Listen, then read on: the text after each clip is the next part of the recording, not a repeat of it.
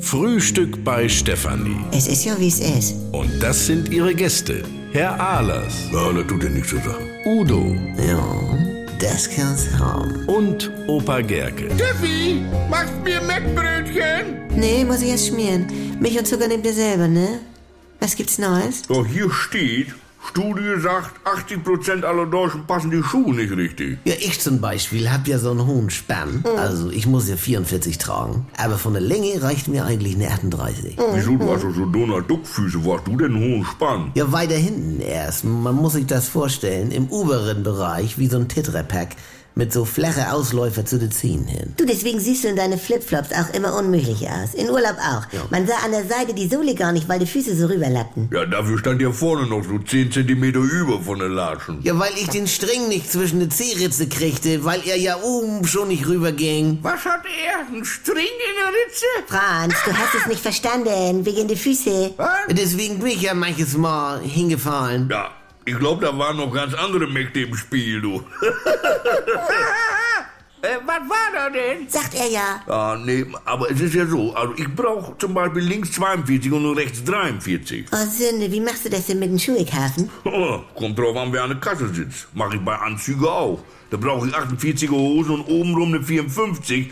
Wenn ich dann erstmal auf den Bügel hab, merkt da kein Schwein. Hm. Also, Äh, was ich gern auch mal tragen würde, sind diese, diese, ah, wie heißen die? welche? Diese Pumps mit vorne, so ein kleines Loch vorne. Ja, weiß nicht. Und, und was ist so jetzt? Ja, normal guckt denn ja der große Zeh so raus, aber bei mir guckt nicht der große Zeh raus, sondern der Zeigezeh. Das sieht ja nicht aus. Allein schon. Ach, dann haben wir das ja auch mal geklärt. Ja, nee, deswegen trage ich ja auch nur mal so diese Bequempantaletten, also jetzt auch privat. Ja. Nee, guck mal, die haben nämlich zwei Riemen, gucken alle zehn raus, selbst in den Perlons und... Ja, doch. Ja, nee, wirklich, Krogolack-Optik Ja. und die Dornschließe in Altsilber. Ja. Ja, ja, du sag mal, wie weit kann man die denn oben anspannen verstellen? Ja, müsste man mal... Jetzt reicht es. Lesen fertig, Franz. Ich brauche noch ungeliebte Wildpflanze mit sieben Buchstaben. Ja. Fenchel mache ich nicht. Jawohl.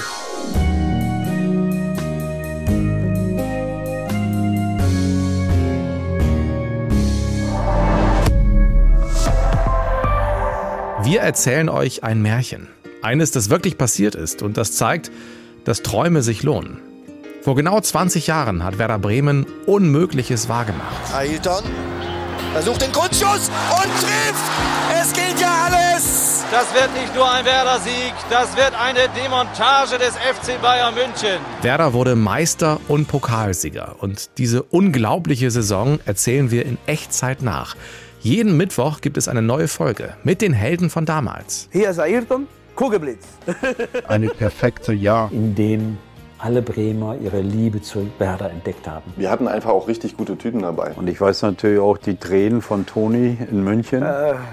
Es ist immer schwer, diese Thema. Ihr könnt noch einmal erleben, wie die Euphorie von Woche zu Woche größer wurde und dass Bayern München noch zu besiegen war. Das Werder-Märchen 2004. Die Doublesaison Reloaded. In der ARD Audiothek. Das war halt Gänsehaut, ne?